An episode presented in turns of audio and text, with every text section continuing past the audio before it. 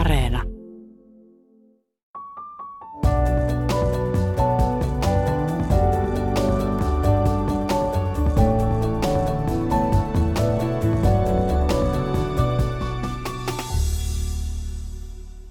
Hyvät äh, ra- kuuntelijat, tässä lähetyksessä heti aluksi keskustelen henkilön kanssa, joka on toiminut aikaisemmin muun muassa äh, ohjelmapäällikkönä. Hän on ollut mediapersoona ja on vieläkin mediapersoona.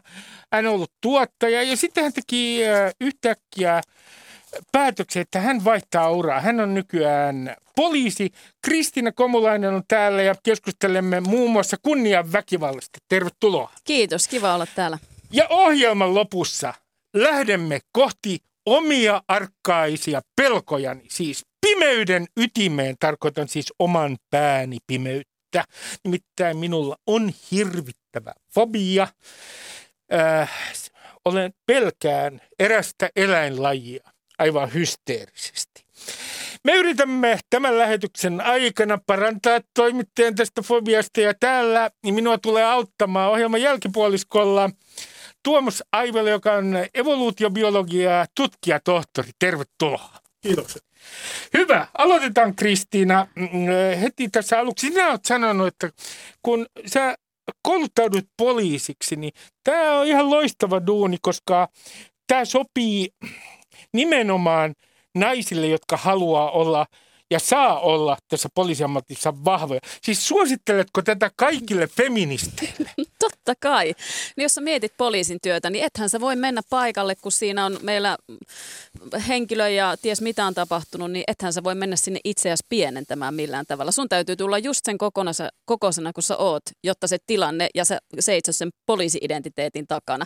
Ja sitten jos me mietitään meidän organisaatiota, niin mitäpä veikkaat vuonna kaksituhattakaksikymmentäyksi ton tyylisessä organisaatiossa, niin pääsee eikö siellä sovinismi leijumaan ihan helposti vai tartutaanko siihen aika nopeasti? Kyllä siihen tartutaan. Äh, olet siis sitä mieltä, että poliisissa, poliisin sisällä tulee heti pampusta, jos esittää sovinistisia mielipiteitä. No ei välttämättä sitä. Eihän meillä ole täydellistä organisaatiota olemassakaan, mutta itse naisena koen, että mulla on kyllä ollut hyvä olla siellä. Äh, mikä on ensimmäinen semmoinen, äh, semmoinen voimakas kokemus Äh, poliisina, äh, joka on jäänyt sun mieleen, äh, kun aloitit työt? Ah, mä itse asiassa hyppään vielä vähän aikaisempaan vaiheeseen. Siinä Joo. vaiheessa, kun mä opiskelin, poliisi-identiteetti on niin vahva, että siihen ei voi hypätä päivän varoitusajalla. Ja meillä on siitä hienosti toi homma rakennettu, että me ollaan koulussa jo virkavaatteissa. Eli sä kasvat siihen hommaan. Ja kyllä mä muistan silloin koulussa, kun sä ensimmäisen kerran oot siellä Hervannassa aitojen sisällä se haalari päällä. Ja vyö, missä ei ole vielä sitä ysimillistä, niin se on vähän jänskäpissä housussa siinä vaiheessa. Saati, että jos sun pitäisi saman tien hypätä kadulle.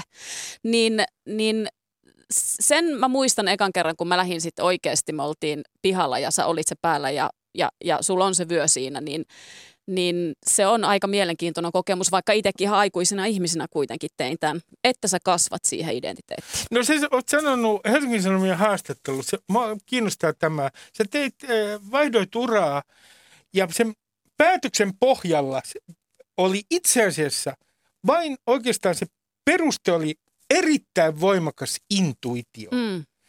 No mua jäi mietityttämään. Voiko sä kuvailla tarkkaan, miten sä sait tämän intuition tästä uran vaihtamisesta? Sä olet ollut, mm. toiminut ohjelmapäällikkönä, sulla oli loistava ura mediassa ja sit sä haluat poliisiksi. Mistä se intuitio tuli? Niin, no periaatteessahan mä olin täysi tollo. Mulla oli kaikki ikään kuin, niin kuin valmiina. Mulla oli hyvää uraa ja hyvä kehityskaari. Mä tunsin ihmiset, mulla oli hyvä olla. Siellä oli, niin kuin, mulla oli hyvä tiimi. Kaikki toimi, tehtiin hyvää tulosta. Ähm, mä oon niin kuin miettinyt muutoksen suhteen sitä, että onko voima vetävää vai työntävää. Ja mulla se siinä vaiheessa oli vetävä. Joku voima alkoi vetää puoleensa. Ja se oli tää, tosin siinä vaiheessa, kun mä sanoin itseni irti, niin mä en tiennyt vielä, mikä se on. Mä otin aluksi semmoisen breikin, meni varmaan vuoden verran, että mä en tiennyt, mihin mä oon matkalla. Ja, ja multa aika usein kysytäänkin, että nyt sulle varmaan muutokset sitten jotenkin tosi helppoja, niin ei ne kyllä ole. Ne on aika vaikeita ja se mun intuitioääni on ainakin todella ohut. Se käy aluksi vähän niin kuin tökkimässä ehkä, tai ehkä enemmänkin kuiskaa ennen kuin edes vielä tökkää. Ja mä oon itse huomannut omassa elämässäni, että jos mä lähden kuuntelemaan sitä kuiskailua ja tökkäämistä, niin jossain vaiheessa niin tyhjältä taivalta tippuu flyygeli päähän mutta, ja sun mutta, täytyy tehdä se muutos. Mutta Kristiina, kun, kun sä sanoit näin, että äh, oot sanonut, että, että tavallaan kun sä toimit poliisina, niin sä saat ikään kuin kokonaisemman kuvan yhteiskunnasta. Joo. Niin, niin onko mun tehtävä nyt semmoinen johtopäätös? Syyllistetäänkö esimerkiksi tässä lähetyksessä minua siitä, että nämä mediahommat on pikkasen pinnallisia? Lue rivien välistä. No en mä sitä sano, mutta siis sanotaanko näin, että itse kullekinhan meille tekisi hyvää katsella tätä kokonaisuutta ihan mistä tahansa eri kulmista. Ja tämä on yksi erinomainen kulma, mikä itse olen havainnut, että sanotaanko näin, että tilan, nyt jo tässä ajassa on tullut semmoisia tilanteita vastaan, mistä aikaisemmin olisin huutanut ehkä eri tavalla ja nyt onkin silleen, että hetkinen, tähän muuten aivan päinvastoin, kun mä katson tätä täältä kulmasta. Voiko sinä mainita esimerkin tällaisesta asiasta, mistä sä oot joutunut muuttaa käsitystäsi? No maahanmuuttopolitiikka on yksi semmoinen, mistä on joutunut muuttamaan käsitystä. Nämä on todella paljon laajempia rakenteita, sit kun sä hyppäät jollakin tavalla työskentelemään näiden asioiden kanssa, niin ei olekaan ihan niin mustavalkoista. No hyvä, mennään tähän kunniaväkivaltaan. Ja sä teet ennaltaehkäisevää työtä, sä oot sellaisessa yksikössä poliisissa ja sun erikoisala on kunniaväkivalta. Niin kerro mulle nyt äh, semmoiset tyypilliset keissit, joihin sä törmäät työssä. Äh, tota, no, yksi semmoinen todella tyypillinen on, että on tapahtunut jonkun asteista väkivaltaa, henkistä tai fyysistä. Äh, kontrolli on näissä läsnä hyvin vahvasti ja ostrakismi, eli, eli tota, laumasta hylkääminen, mikä on ihmisille hirveän vahva tunnereaktio ja voi aiheuttaa niin kuin vaikka minkä näköisiä seuraamuksia. Tyypillinen on, mulla on pariskunta, missä kuulutaan johonkin yhteisöön mahdollisesti, ei välttämättä, mutta tyypillinen tapaus, mihin äh, tähän kokonaisuuteen linkittyy sitten sekä suku, niin kuin laajassa mittakaavassa, se ei ole pelkästään näiden kahden ihmisen välinen, missä alkaa tapahtua mustamaalaamista, jos asiat ei mene. Esimerkiksi nainen haluaa ottaa eron kaiken tämän jälkeen ja, ja pahimmillaan tähän voi linkittyä vaikka kunniamurha. No äh, tässä sä oot ollut hyvin varovainen julkisuudessa. Sä et ole halunnut äh, puhua mistään tietystä etnisestä ryhmästä, kun puhutaan kunniaväkivallasta. Sä et ole millään tavalla täsmentänyt, että mistä ryhmistä puhutaan. Miksi olet ollut näin varovainen? Haastat sä mua vähän? No, pikkasen. Okei. Okay. Mä... Pelkään, että, pelkään, että juutalaiset on yksi. tota noin. Äh, sanotaanko näin, että mä voin siis sanoa ihan suoraan, että mun asiakkaista suurin osa on Afganistanista ja Irakista. Mulla ei ole mitään ongelmaa sanoa sitä. Mutta se, mitä mä haluan nyt sitten samassa yhteydessä alleviivata, on se, että tämä ei kerro suinkaan siitä, että vain näissä ryhmissä tapahtuu, vaan kun mä haluan alleviivata sitä, kunniaväkivaltaa tapahtuu lähestulkoon kaikissa ryhmissä sun taloudellisesta luokasta tai hyvinvoinnista riippumatta. Ja tämä on hyvin ongelmaista sen takia, koska tätä ei tiedosteta. Usein uhrit eivät tiedosta olevansa uhreja. Me ei nähdä sitä. Ja, ja mä toki työskentelen täällä ääripään kanssa, niin kuin mä sanoin esimerkiksi termi kunniamurha, niin, niin mä oon ainut Suomessa, joka tekee puhtaasti, että tätä mun aikaa ei riitä, niin mä, mulla on tämä tietty ryhmä täältä nyt. Mutta tämä tapahtuu hyvin laajasti. No sä oot sanonut itse, siis sun taustasi, joista olet kertonut julkisuudessa, sä olet kaksikymmentä vuotta elämästä Jehovan todistaja. Joo. Ja sitten sä sanot äh, tuossa Suomen Kuvaleiden haastattelussa, että, että itse asiassa tajusit myöhemmin, että myös sinä olet tietyssä mielessä ollut kunniaväkivallan niin kuin kohde. Mm. Mitä, sä, mitä sä tarkoitit? Äh, se oli mun pointti siinä, että, että tota, usein ihmiset, jotka on tässä tilanteessa tekijänä ja uhrina, plus että mä voin ottaa, tässä on sivuhaara vielä, että kuka on sitten se uhri ja tekijä, niin ei tiedosta itsekään sitä, että on uhrina. Jos mähän kasvoin, mähän synnyin yhteisöön ja, ja sitten irrottauduin siitä, niin sähän et tiedosta, että tämä on väärin. Niin tämä sä, tapahtuu hirveän usein. Sä, mä kysyn vähän tarkemmin, että, että puhuuko sä tässä suhteessa, kun puhut ö, omasta kokemuksesta, niin nimenomaan tämmöisestä kunniaväkivaltaan liittyvästä kontrollista? Kontrollista ja erityylisestä väkivallasta. Se voi olla fyysistä tai henkistä. No ö, kun tätä ö, kontrollia esimerkiksi ö, ilmenee yhteiskunnassa, niin sitten on paikkoja, joissa tämä ollaan niin kuin harmaalla alueella. Voiko mitään tehdä? Mä otan sulle yhden kuvitteellisen esimerkiksi. Sovitaan, että se on kuvitteellinen. Mm, se meillä, on koulu, meillä on koulu ja sitten on, on tyttö, jonka siveyttä ja ää, elämää veljet vartioivat. Mm.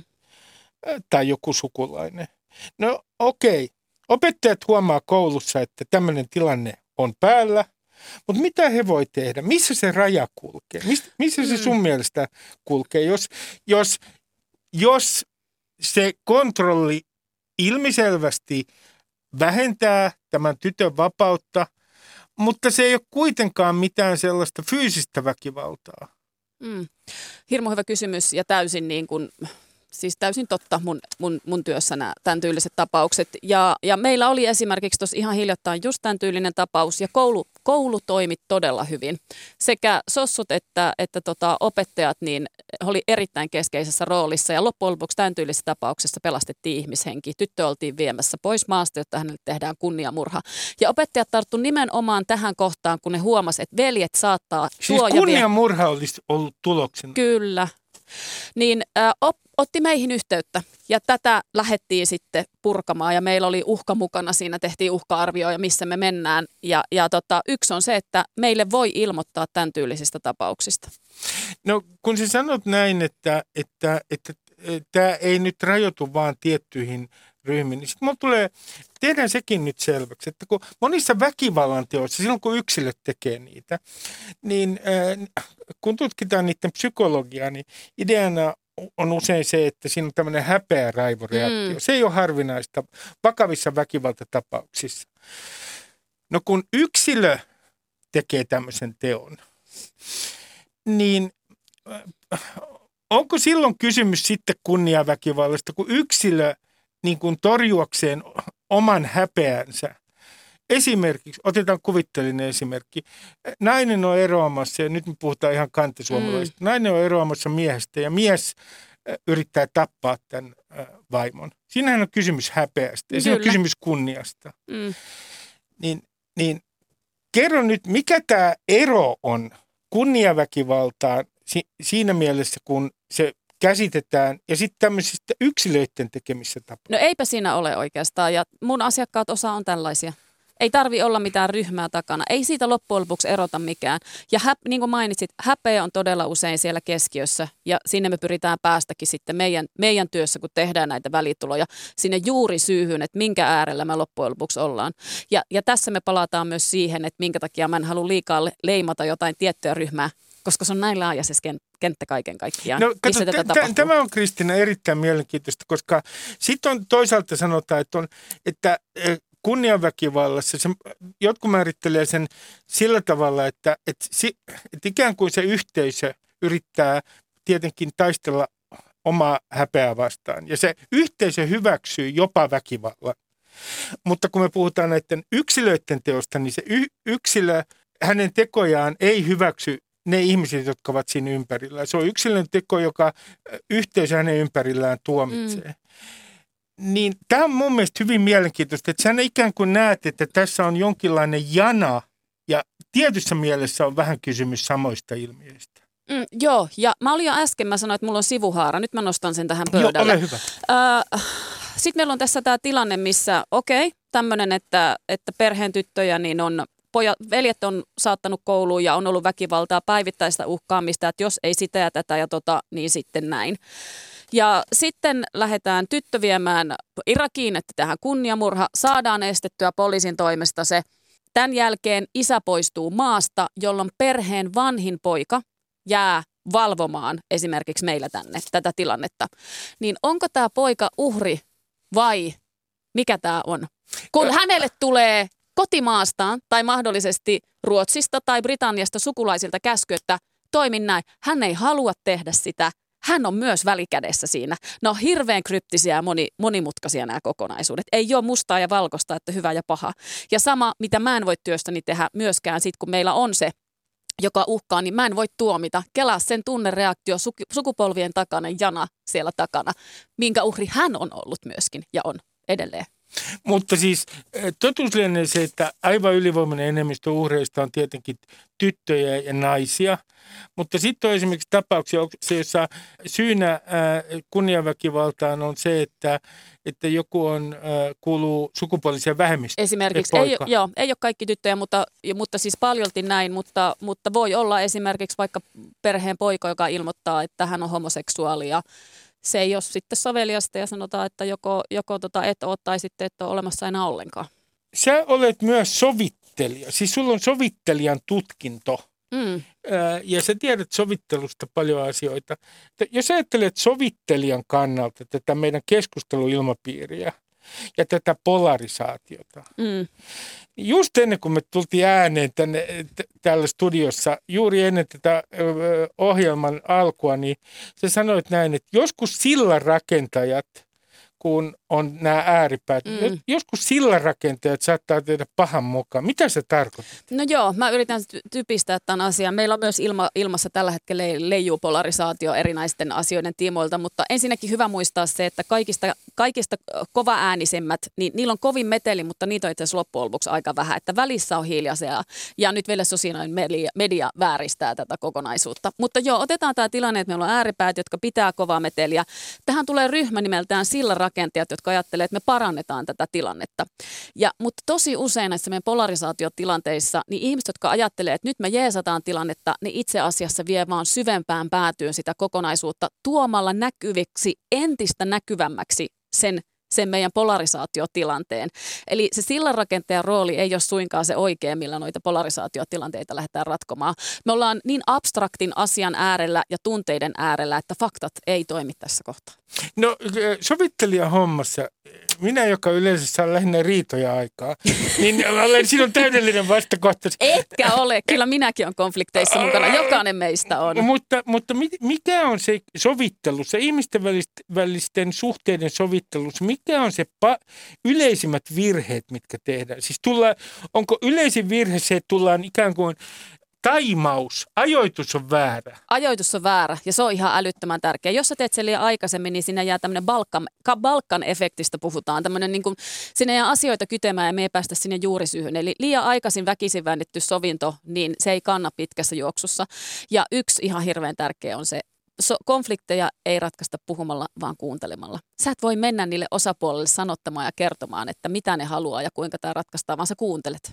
No sitten mä olen, ja itse asiassa luin muun muassa Miriam Attiaksen kirjasta, että, että yksi juttu, millä, jos puhutaan identiteeteistä, niin tässä sovittelussa paha virhe on se, jos lukkiudutaan nimenomaan näihin Joo. identiteetteihin. Että pitää puhua niistä konkreettisista asioista. Mikä esimerkiksi taloyhtiössä, mikä taloyhtiössä on päin hemmettiä. Puhutaan siitä itse asioista, mm.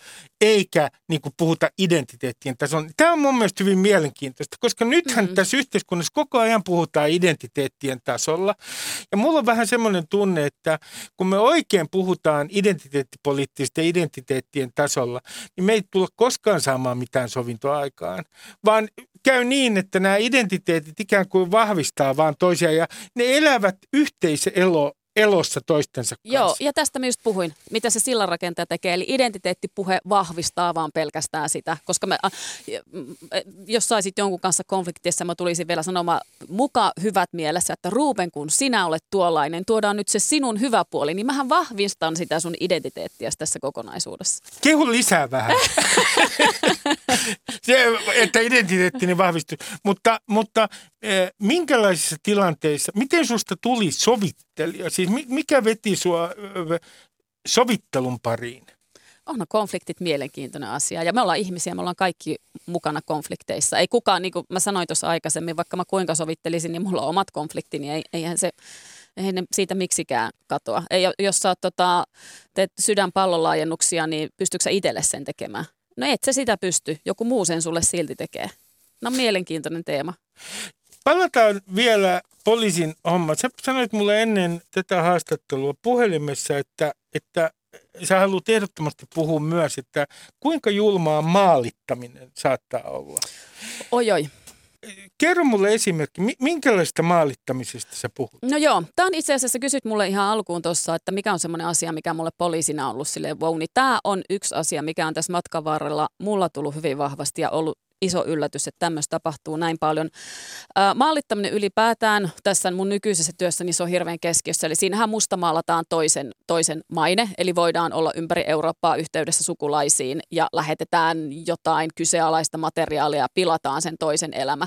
Mutta nyt mä haluan tuoda tämän todella paljon laajempaan kontekstiin ylipäätään meidän yhteiskunnassa, että kuinka vakavasta asiasta on kyse. Ja nyt me puhutaan esimerkiksi tämmöistä rikosnimikkeestä kuin perätön lausuma, jossa maksimirangaistus on kaksi vuotta vankeutta. Ollaan todella vakavien asioiden äärellä. Ja yksi yksittäinen, mikä mulle tuli erittäin vahvasti, on tullut tämän työn kautta esiin, ja mä oon äh, ihmisenä ja naisena tästä tosi surullinen, niin meidän yhteiskunnassa tehdään yllättävän paljon perättömiä lausumia seksuaalirikoksista. Et ole tosissas. Kyllä. No mutta nyt kuulkaa, Kristiina Komulainen, olkaa, ole nyt varovainen tässä lähetyksessä, koska tästä nousee helvetimoinen kohu. Anteeksi kiroiluni. Minä olen tästä kuule jo puhunut. Koska niin. Mikä se suunnilleen se luku on? Jos mä en ihan väärin muista, niin katsotaan, että esimerkiksi raiskausrikoksissa, niin kun on tyypillisesti piilorikollisuutta, seksuaalirikollisuutta, tulisiko kymmenen prosenttia viranomaisten tietoa. Joka tapauksessa on mm. hyvin pieni osa. Niin nyt sä sanot, että, nä- ja puhe on tietenkin täällä vapaata, että, mm. että on myös perättömiä ilmiöitä. On, ja nyt me päästään, mainitsin termin feminismi tuossa aikaisemmin, että joo, meillä on tietynlaisia epäbalanssitilanteita meidän yhteiskunnassa, missä tasa-arvo ei toteudu, mutta nämä on mun mielestä vääriä keinoja edistää sitä millään tavalla. Että, että joo, meillä edelleen tietyissä asioissa, mutta ei likaisilla keinoilla. Nämä on likaisia keinoja mun mielestä ja näissä käytetään vaaraa, va- valtaa ihan väärällä tavalla.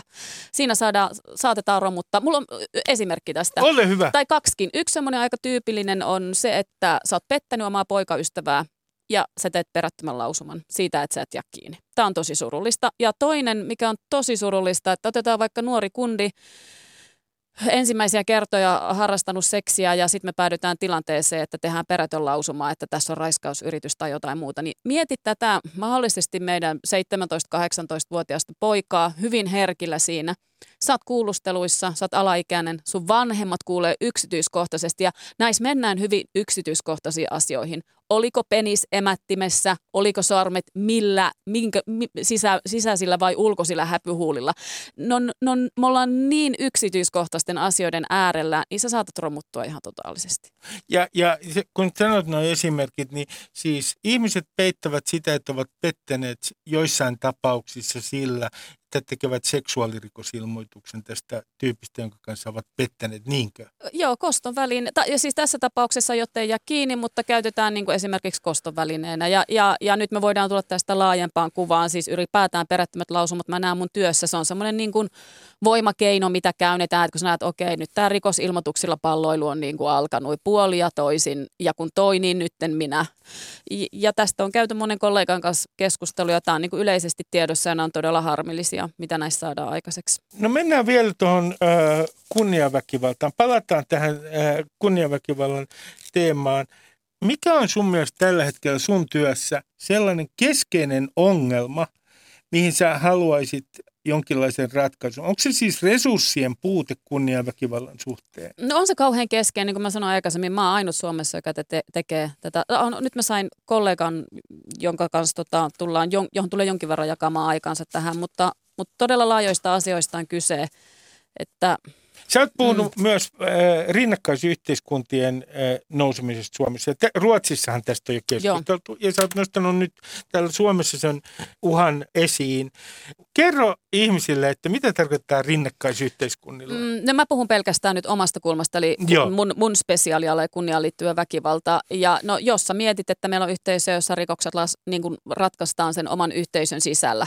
Niin ollaanhan me, mut, mutta tämä ei ole, nyt me ei olla pelkästään nyt tuossa ytimessä, sä puhut nyt tämän ajan hengestä. Joo. Se on oma juttunsa, tämähän on nyt asia, mikä on ollut meillä jo siis jo vuosikausia, mutta siihen ei välttämättä, sitä ei ole huomattu, sitä ei ole huomioitu, siihen ei ollut resursseja, mutta kyllähän tämä on täällä elänyt jo vaikka kuinka pitkään. No kun tyypillisesti tämä kunniaväkivalta, niin sen on piilorikollisuutta, niin kuin olet myös itse sanonut, että suuri osa on niin kuin pinnan alla. Mm. Sitä on hyvin vaikea niin kuin havaita. Niin onko, onko sulla mitään arviota siitä, kuinka paljon tätä kunniaväkivaltaa niin kuin tapahtuu ö, suomalaisessa yhteiskunnassa? Kun mä yritin katsoa ruotsalaisia tutkimuksia. Sielläkin, siellä pahimmillaan puhutaan siitä, ja tämä tieto oli vuonna kaksituhattaseitsemäntoista muistaakseni, jotkut tutkijat väitti, että siellä on kaksisataatuhatta ihmistä, jotka on äh, drabbade av hedersvåldet, eli joihin, tämmönen, jotka ovat kunniaväkivallan kohteita tavalla tai toisella.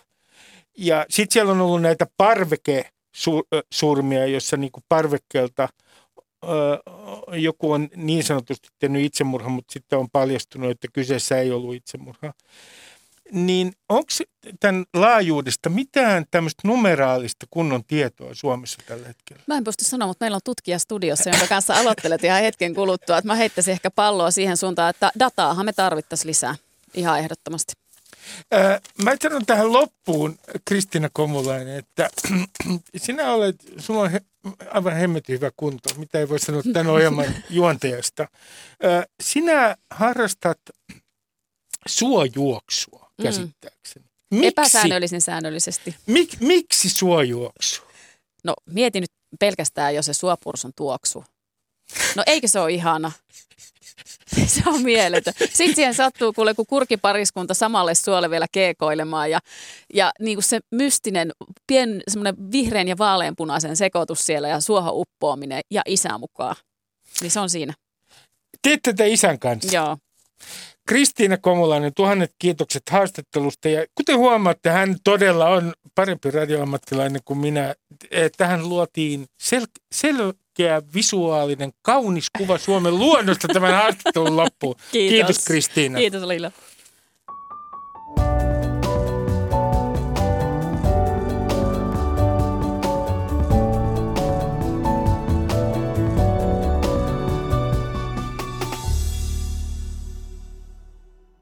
Ja nyt menemme pelkojeni ytimeen. Minun täytyy kertoa, että tämä pelko on minun kohdallani ihan hysteerinen.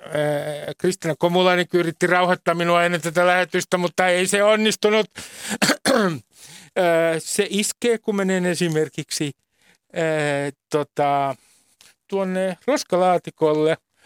Tai nykyään, jos olen lukenut tästä eläimestä uutisia, niin se saattaa iskeä niin kuin ihan missä tahansa, jopa kaivopuistossa Etelä-Helsingissä, ajatelkaa tämä pelko. Ja nyt paljastan, mistä eläimestä on kysymys. Kysymys on rotista. Minulla on aivan infernaalisen äh, hysteerinen rottapelko.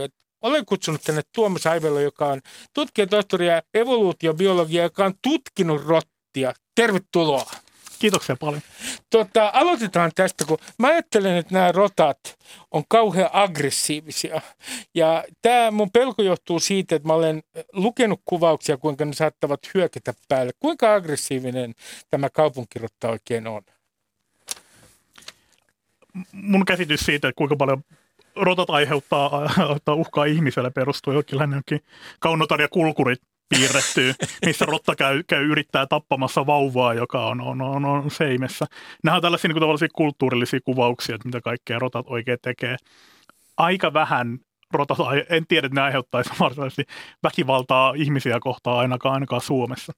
Joissain paikoin on, on siis, että, että, että Pohjois-Amerikassa tapahtuu, että kodittomat on niin kuin tavallaan se, se, se uhkan kohteena siinä, mutta mut ei, ei ne ihmisten kimppuun käy.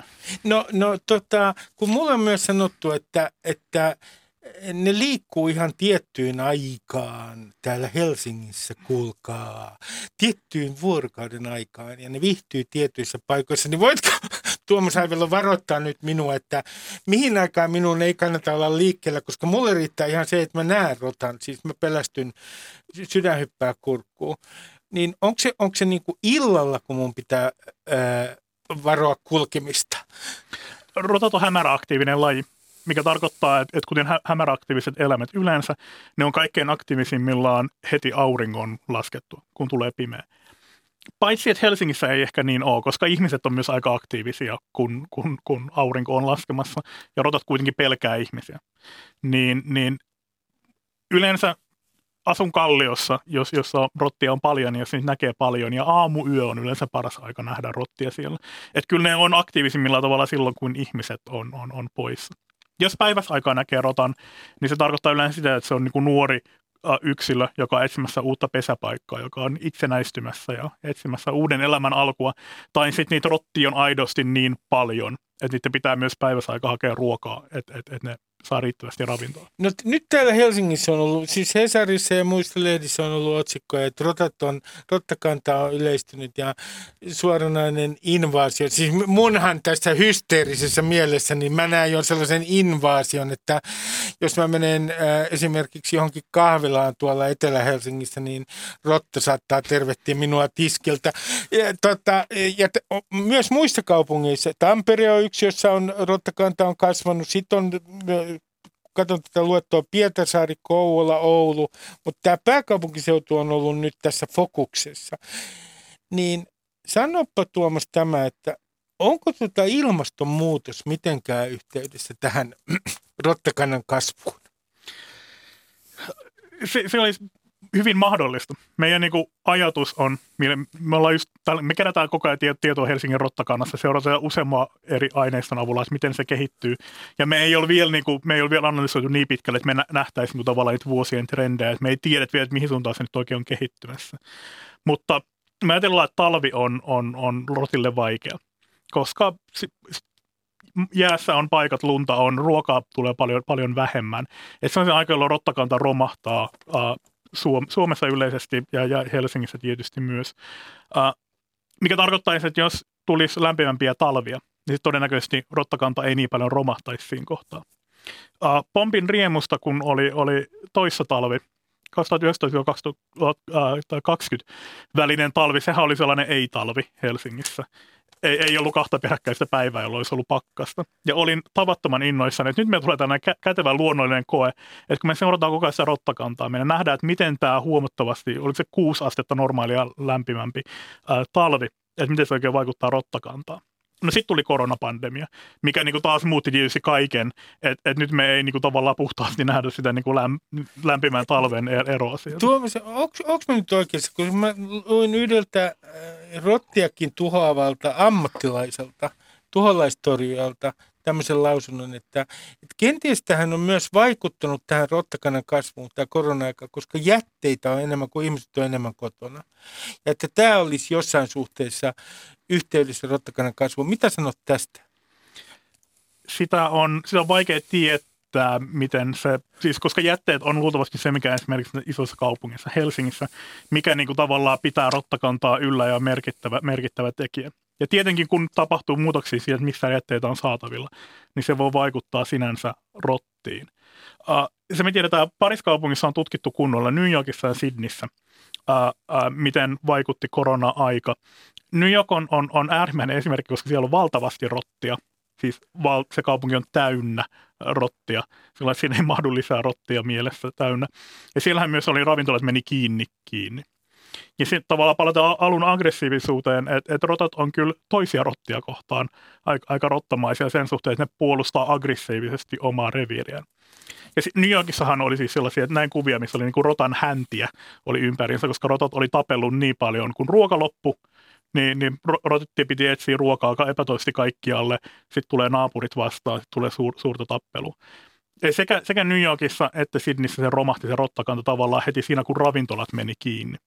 Koska ne on tavallaan se, mistä ruokajätettä on kätevästi, kätevästi tullut. Ja sitten yksi tekijä, jonka mä olen lukenut taustapapereista, niin on se, että omenasadolla saattaa olla vaikutus rottakantaan. Toisin sanoen, että jos omenasato on tosi hyvä, niin siis silloin se, se olisi jollain tavalla yhteydessä ää, rottakannan lisääntymiseen. On, onko tässä ää, suora syy-seurausyhteys? Se on mielenkiintoinen kysymys. Äh, mä itse, itse olin vähän skeptinen tämän suhteen. Äh, Ja, ja, ja kävin muutama viikko sitten jossain, jossain Yle Radion lähetyksessä, sanoin ääneen, että olen skeptinen tämän suhteen. Ja, ja, ja, ja, ja sitten sain, sit sain yleisöpalautetta, äh, aggressiivista palautetta sen suhteen, että et, et ei tuollaiset Kalliossa asuvat kaupunkilaiset mitään luonnosta tiedä. Ja, ja että et, et, et, miksi Kalliossa asuva ihminen tietäisi jotain, miten rotat, rotat oikein toimii. Mutta mut, mut, niin tavallaan henkilökohtaisia loukkauksia tuli vaan tästä, kun olin odottanut, että jos saisi jotain havaintoja, kuinka paljon rotat tulee, tulee omenoita syömään. Mutta meidän tutkimusryhmän yhden, yhden jäsenen pihalla sit niinku oli tullut rotta, joka oli syönyt o- omenoita. Että kyllä siinä on joku vaikutus. Ja kyllä monissa esimerkiksi Tampereella on kerätty pitkään niinku tavallaan sillä, että on kerätty ne, ne omenat uh, kasaan. Ja varmaan etenkin juuri tähän aikaan, nyt kun ruoka alkaa olemaan vähissä muissa lähteissä, niin niillä voi olla varmaan tässä vaiheessa suuri Me- merkitys. No puhutaan tuosta äh, rotan käyttäytymisestä vielä. Äh, jos mä oon ymmärtänyt oikein, niin siis siellä on äh, näitä tämmöisessä rottaryhmässä, eli äh, rottayhteisössä, niin siellä on tietynlainen tiukka hierarkia. Minkälainen on rottien yhteisö? Miten, miten, mikä on se hierarkia ja kuinka suuri nämä, nämä ryhmät on? Tässä etu antaa taas se varoitus, että me tiedetään aika paljon niin kuin rottia on tutkittu paikoissa, missä rottia on paljon. Ja se saattaa johtaa jonkun verran harhaan. Mutta tavallaan sellainen kanoniajatus on, että rotta, rotta yhdyskunnassa on noin kymmenen viisikymmentä yksilöä, jotka puolustaa aggressiivisesti sitä reviiriään, mikä se on. Ja se reviiri on, on, on riippuen siitä, kuinka paljon ravintoa on saatavilla, niin kuin se on isompi tai pienempi. Esimerkiksi Kalliossa se näyttää siltä, että se voisi olla hyvinkin niin kuin tavallaan sellainen umpikortteli, on niin kuin tavallaan yksi sopiva niin kuin sellaisen rottayhteisön ää, ää, reviirinä. Ja, ja se, miten siellä toimii, että et vanhemmat yksilöt on korkeammalla hierarkiassa, ja rotathan on sellainen laji, joka tuo pesään ruokaa. Et on, on, joskuskin on se, seurannut, kun yksi pienikokoinen rotta vetää patonkia perässään, ja, ja niin kuin, on kuljettamassa sitä, kenelle tahansa siellä pesässä sitten onkaan. Yleensä esimerkiksi lisääntyvät naaraat on sellaisia, että et, et, et, et, et, et, et niille tuodaan ruokaa, ruokaa sinne pesään. Mikä tarkoittaa, että tavallaan, että jos rotta selviää ensimmäisistä elinkuukausista, niin silloin varmaan aika mehevät päivät, että sen ei tarvitse kauheasti lähteä sieltä pesästä niin kauas hakemaan ruokaa siitä pesäkolosta.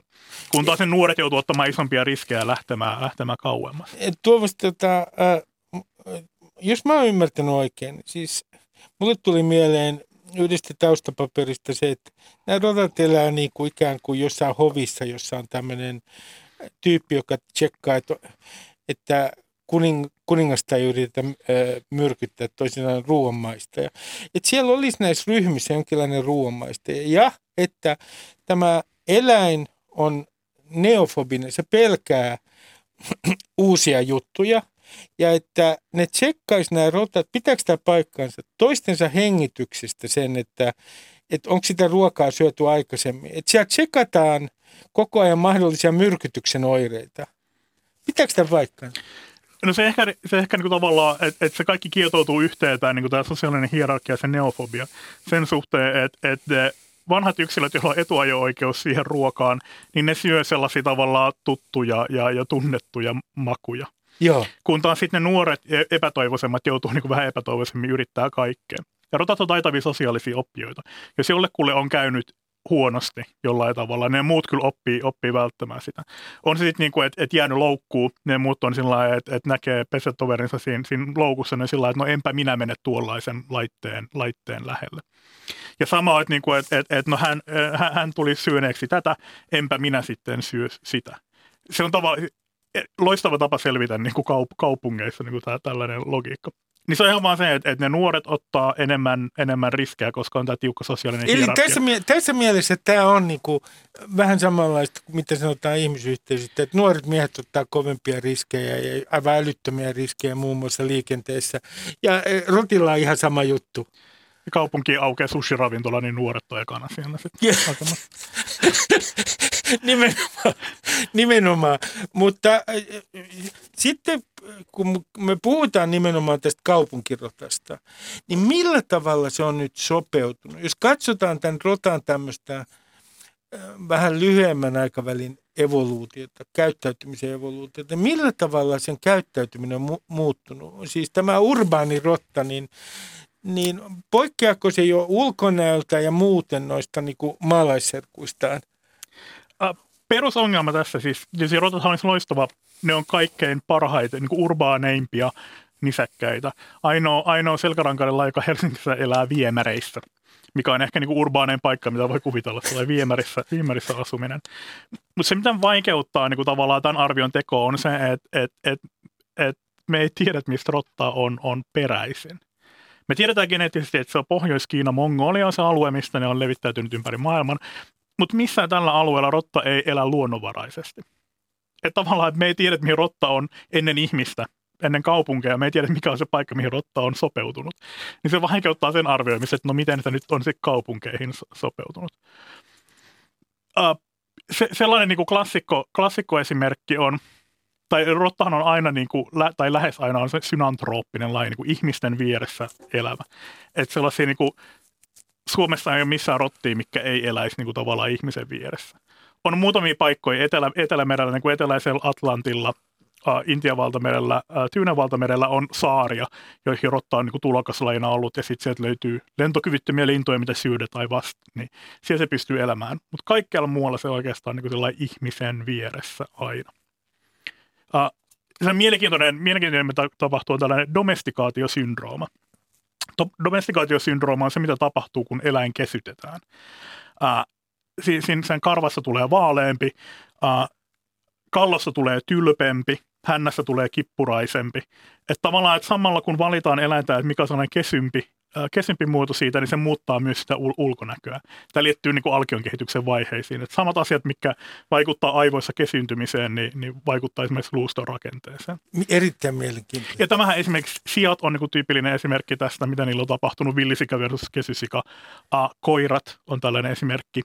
Uh, hauskaa sinänsä ihminen luultavasti myös on itse kesyttänyt itseään, koska mitä, meilläkin mitä on tämä tarkoittaa? Mit, mi, tämä on erittäin. Mitä tarkoittaa, että me ollaan kesytetty itsemme?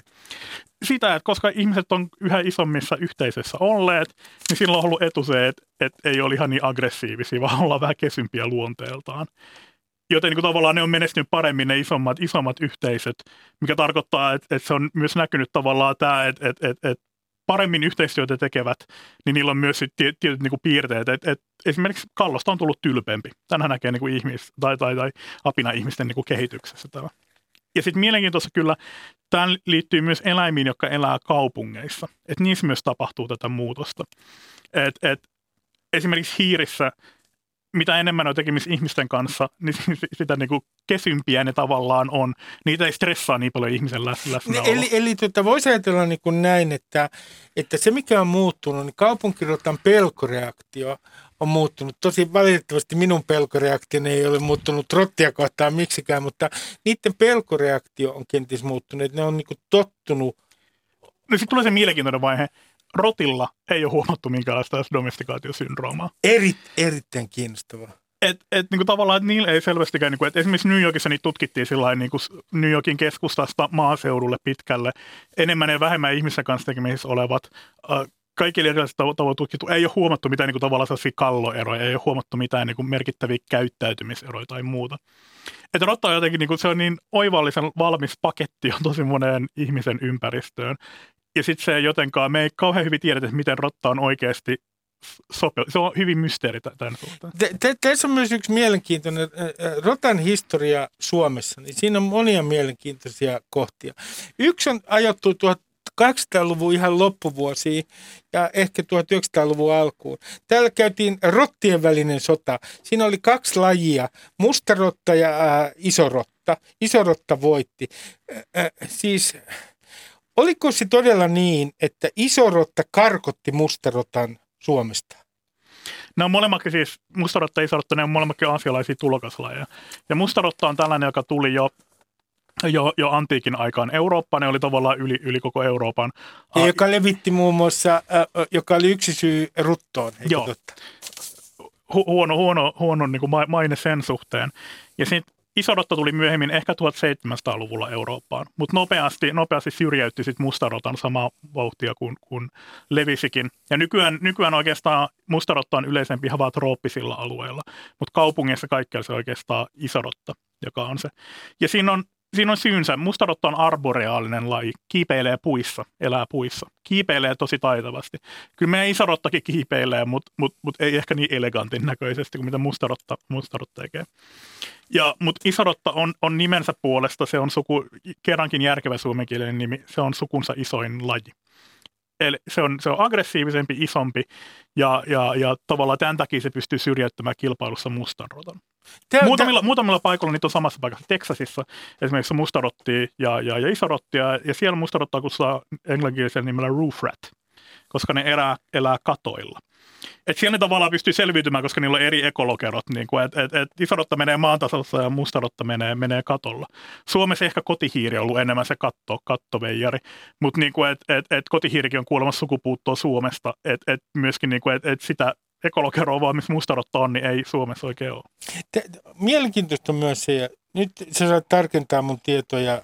Äh, äh, ole hyvä. Äh, Englantiin äh, siis... Käsittääkseni nimenomaan isorotta. Tuli tuhatseitsemänsataakaksikymmentäluvulla. Sitten se on tullut Norjaan tuhatseitsemänsataakuusikymmentä, Suomeen tuhatseitsemänsataaluvun lopussa, tuhatkahdeksansataaluvun alussa joskus. Ja silloin me puhutaan nimenomaan tästä isorottasta. Ja mulla oli, mutta täällä oli siis mustarottia sitä ennen, Joo. mutta populaatio oli varsin ilmeisesti pieni. Sanoit ennen ohjelmaa, että kun ei ollut oikein kaupunkejakaan, niin ei ollut oikein paikkoja, missä, missä asua. Mulla oli tämä äh, äh, aivan uutinen, että tämä meidän nykyinen rotta on tullut näin myöhään Suomeen. Ja olenko oikein, se tuli nimenomaan laivojen äh, merenkulun kautta. Siitä on siis kaksi kilpailevaa teoriaa, miten rot tuli Eurooppaan. Toinen on Venäjän yli ja toinen on sitten isolla laivoilla Länsi-Eurooppaan. Ja... ja Ja nyt näyttää siltä, että se on huomattavasti todennäköisin pitää, että et isoilla laivoilla a, lä, Länsi-Eurooppaan. Mutta siihen liittyy se, että rotta on iso eläin ja se ei ole kauhean hyvä kiipeilemään verrattuna siihen mustarottaan. Niin se ei millään niin kuin, tavallaan, millään pikkupurtilolla ei rotta huomaamatta niin kuin matkusta. Että tavallaan vaaditaan oikeasti isoja kunnon purjelaivoja ja, ja tiheitä kauppaa, että rotat pääsee leviämään paikasta toiseen. Se on varmaan se, verrattuna siihen mustarottaan, joka nyt kiipeilee missä, miten vaan, mi, missä vaan. Että se on sikäli huomattavasti heikompi, heikompi leviämään. Mutta kyllä se sit niinku, kyllä sit niinku leviää kuitenkin sit, sit se ää, isorottakin. No nyt kun me ollaan eletty tämän koronakriisin keskellä, niin tietenkin ää, rottien levittämät taudit ovat jääneet todellakin vähemmälle huomiolle. ää, mutta ne levittävät tauteja. Ei tosin koronaa tietääkseni. Mitä tauteja ne levittävät? Jos ajattelee, jos ajattelee maailmanlaajuisesti, niin, niin leptospiroosi. On Mikä on e- leptospiroosi? Se on leptospira-bakteerin aiheuttama sellainen, sellainen äh, infektio, joka on aika yleinen tropiikissa. Tappaa kymmeniä tuhansia ihmisiä vuosittain. Se on bakteeri, bakteeriperäinen tauti, mutta mut sitä ei enää pohjoisemmilla alueilla ole. Muutama, muutama vuosi sitten ää, New Yorkissa kuoli pari ihmistä tähän, tähän, joka oli tullut nähtävästi rotalta koiraalle, koiraalta, koiraalta ihmiselle tämä leptospira. Että tavallaan kysymys ehkä, ehkä, ehkä ilmastonmuutoksen myötä se etenee pohjoisemmillekin alueille. Mutta muuten niin kuin tavallaan, että et rotan levittämät taudit on aika sellainen niin kuin trooppinen, trooppinen ilmiö. Ää, Helsingistä näitä me etsitään. Viruksista en uskalla sanoa vielä mitään. Meidän, meidän virukset oli, oli, oli sekvensointijonossa, mutta mut sitten tuli muita viruksia, mitä piti sekvensoida, niin niistä, niistä saadaan kohta, kohta tietoa. Mutta et, et me, me ei Helsingissä tiedetä, että et rotista leviäisi tauteja ihmiseen. Joten sitten mä ajattelen niin, että ehkä sieltä ei kovin paljon tai mitään kauhean vakavaa tule, koska sitten me ehkä tiedettäisiin. No, esimerkiksi niin yksi, yksi joka, joka on mahdollinen, on siis kampylobakteeri, joka on, on yleisin suolistoinfektioiden aiheuttaja Suomessa. Ja, ja sitä rotilla, rotilla on. Ja, ja tavallaan sitten kysymys on, että no, leviääkö sieltä rotilta, rotilta ah, ihmisille. Kampylobakteerihan on se syy, miksi niin kuin sianliha kypsennetään tai, tai broilerin liha pitää kypsentää hyvin, koska sieltä voi saada sen infektion. Ja, ja sitten se kysymys, että kuinka paljon ihmiset ja rotat oikein niin kuin kohtaa toisiaan. Että et, et myös se, että et tavallaan et, et se jäte, jätepiste on varmaan se suurin riski. Jos tavallaan pesee kädet sen jälkeen, kun on koskenut jäteastiaa, niin se ehkä riittää niin kuin tavallaan vähentämään tämän, tämän riskin. Jos haluaa syödä rottaa, niin se pitää kypsentää liha hyvin. Minulla ei ole, Tuomas, mitään suunnitelmia, jotka viittaisivat siihen, että lähitulevaisuudessa pyydän rottaa vaimoltani sunnuntaiaterian ruokalajiksi. Mutta tota, teidän tutkimusprojekti on hyvin mielenkiintoinen, koska te olette, värväsitte myös koululaisia, joka oli mun mielestä ihan loistava idea, tutkimaan esimerkiksi rottien kulkemista ja näin. Mutta mitä te tutkimu- rottatutkimusprojektissa niin täsmällisesti tutkitte? No meillä on monitieteinen, monitieteinen projekti, mitä mä alkanut käyttämään koodinimeksi sillä lailla, että mä en ihan itsekään tiedä, mitä kaikki me oikein tutkitaan. Uh, yksi, yksi on tämä tämä, että kuinka paljon Helsingissä on rottia. Mulla kerran viikossa soittaa toimittaja, kun kysyy, kuinka paljon Helsingissä on rottia, niin on varmaan hyvä selvittää se sillä tavalla, että, että ainakin toimittajat on, on tyytyväisiä. Mutta käytännössä, että miten se alueittainen ajassa vaihtelee se rottakanta. Ja sitten niin ruvetaan katsoa, että mitkä tekijät vaikuttaa siihen, miksi jossain paikassa on rottia enemmän ja niin jossain on vähemmän. Mä itse tautiekologia, mun kiinnostaa just ne rottien levittämät taudit. Me täytyy aluksi tietää, että mikä se rottakanta on, niin sitten ruvetaan siihen päälle niin kuin tavallaan mallintamaan sitä, että no miten ne leviää, niin sitten ne taudit siellä, siellä rottakannassa. Miten, onko se mitään arviota tällä hetkellä, että kuinka paljon täällä on ää, rottia per yksi helsinkiläinen? Tällä, tällä hetkellä, nyt varmaan rottakanta on suurimmillaan lokakuussa, ää, se, se on, on sellainen veikkaukseni, niin tällä hetkellä niitä on varmaan Helsingissä sellainen viisinumeroinen luku. Eli, eli ei, ainakaan niinku, ei, ei ainakaan yhtä rottaa per, vaan huomattavasti, huomattavasti vähemmän. Mutta sitten myös väitöskirjatutkija, joka, joka ottaa rottia kiinni, laitetaan mikrosiruja ja seurataan, miten rotat liikkuu. Laitoitte, te laitatte siis mikrosirun rottiin ja se, katsotte, miten ne siis liikkuu pitkin Helsinkiä, näinkö? Joo, rota, rotat on vaikeat. Yleensähän eläimiä tutkitaan sellaisilla niin kuin radio... pannoilla. Joo. Sitten laitetaan niiden kaulaa ja sitten seurataan, missä ne liikkuu. Rotilla on se ongelma, että jos niitä laittaa, laittaa pannan, niin sitten niiden pesätoverit tulee tuhoamaan se. Joten niitä ei voi, me laitetaan ihan sisälle tällaisen niin kuin mikrosirun. Samalla mitä käytetään kissojen ja koirien tunnist, lemmikkikoirien tunnistamisessa käytetään. Ongelma on, että ne on passiivisia, mikä tarkoittaa, että meidän pitää olla lukulaitteita, joten ohinen rotat sitten juoksee, että me tiedetään, missä ne oikein, oikein liikkuu. No onko se sanonut, Tuomas, mitään tietoa siitä, että jos ajattelet tätä rottatilannetta, ei puhuta edes koko pääkaupunkiseudusta nyt. Mä pahoittelen, hyvät kuuntelijat, että mä oon tässä nyt vähän Helsinki keskeinen, kun mulla on tää rottapelko ja mä elän täällä Helsingissä, niin onko nyt äh, joku alueellinen jakautuma teille jo kartalla, että tietyissä osassa Helsinkiä niin rottia on huomattavasti enemmän kuin jossain toisessa kaupungin osassa? Kyllähän se kantakaupunki painottuu. Tai, tai siinä on myös se, että... Tämä on minulle erittäin huono tieto, Tuomas Aivelo, mutta totuus täytyy kestää. Asun kantakaupungissa. Koska se johtuu siitä, että, että tavallaan eurooppalaiset kaupungit, niin kuin vanhat, vanha kaupunkirakenne, paljon kaikenlaista koloa ja paikkaa, mihin mennä. Ja Helsingissä on tällainen sekaviemäröinti, joka tarkoittaa kiinteistön jätevedet ja sadevedet menee samaan viemärijärjestelmään. Kiinteistön jätevedissä tulee valtava määrä ruokaa rotille, ja, ja koska ne pääsee siinä viemäri, niin kuin sadevesiviemäreiden kansista, ne pääsee helposti pujahtamaan sinne. Ja tämä on niin kuin tavallaan alueilla, jotka on rakennettu ennen toista maailmansotaa, niin, niin, niin niillä alueilla musta tuntuu, että rottia on enemmän ihan vaan sen takia, koska niillä on tämä, tämä yhteys. Mutta toisaalta musta myös tuntuu, että johonkin kallioon mahtuu aika paljon rottia ilman, että se häiritsee ihmistä. Verrattuna, että jos on omakotitaloasuja, niin silloin yksi rotta on jo niinku tavallaan sellainen, että, että nyt, nyt pitää miettiä tämä tilanne läpi, että miten pitää toimia. Kun taas niinku sillain kalliokadulla mahtuu niinku vilistämään rottia ilman, että se välttämättä ei ole mikään suuri ongelma ihmisistä, suurimmalle osalle ihmisistä. No äh, eilen kuulin, vaimoni oli käynyt Heurekassa ja siellä rotat pelasivat koripalloa. Josta minä olin tietenkin jo kauhuissani, että kyllä on, nyt ei ole missään enää mitään rajaa, kun rotat pelaa koripalloa tuolla Heurekassa. Niin mu- viimeinen suuri kysymys, että kuinka älykäs se rotta on? Onko, onko se siis älykäs? Voidaanko se määritellä älykkääksi eläimeksi? Musta tuntuu, että se minkä takia rotta aiheuttaa niin paljon ongelmia ja, ja niihin suhtaudutaan niin, niin nihkeästi. Ja, ja miksi tässä nyt tavallaan rottasota ollaan jatkuvasti virittelemässä on se, että et, et, et on se ainakin meitä älykkäämpi. Siis siinä mielessä, että koska se pystyy selviämään, mitä tahansa me tehdään, niin se kyllä keksii keinot kiertää niitä. Että tavallaan et se, on, se on ahdistavan älykäs meidän näkökulmasta, koska kyllä se keksii niin kuin keinot. Ja kyllä rotat oppii a- asioita, että sikäli ne on, ne, on, ne on sosiaalisia, ne on taitavia oppimaan, ne on, ne on aika taitavia, niillä on no jyrsienä niillä on hyvät hampaat, joita kanssa menee läpi missä tahansa. Jopa ne betonista jak- olen kuullut. Joo, ja, ja ne pystyy. Musta tuntuu, että esimerkiksi jokin niin sekajäteastioihin ne pääsee sisään sen takia, koska yksi aloittaa ja toinen jatkaa, ja ne niin kuin, tavallaan niillä on ty- työvoimankin, työ- työvoimana hoitaa sillä hyvin. Niin ehkä se on niin kuin, tavallaan ahdistava rotis, että ne on vähän liian samanlaisia kuin me monella tavalla. Että ne on vähän sellainen, niin kuin, kohtaamme siinä niin kuin, liikaa tuttuja asioita.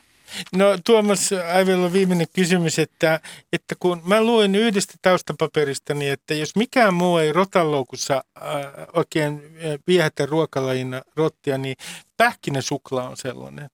Oletko sinä kuullut tästä? Pähkinäsuklaa vetää rottia puoli. Me käytetään itse maapähkinävoita ja, ja kaurahiutaleita. Mutta se riippuu nähtävästi paikasta. Uh, kollega, joka on ottanut rottia kiinni uh, Nairobissa slumissa, sanoi, että kala, mikään muu kuin kala, niin ei, ei rotat ei tullut. Et se riippuu vähän, että mihin ne on tottuneet, mitä niillä on saatavilla muuten. Niin. Tuomas Aivelo, tuhannet kiitokset tästä haastattelusta. Paljon mielenkiintoisia pointteja. Kiitos oikein paljon. Kiitos. Moi moi, hyvää viikonloppua.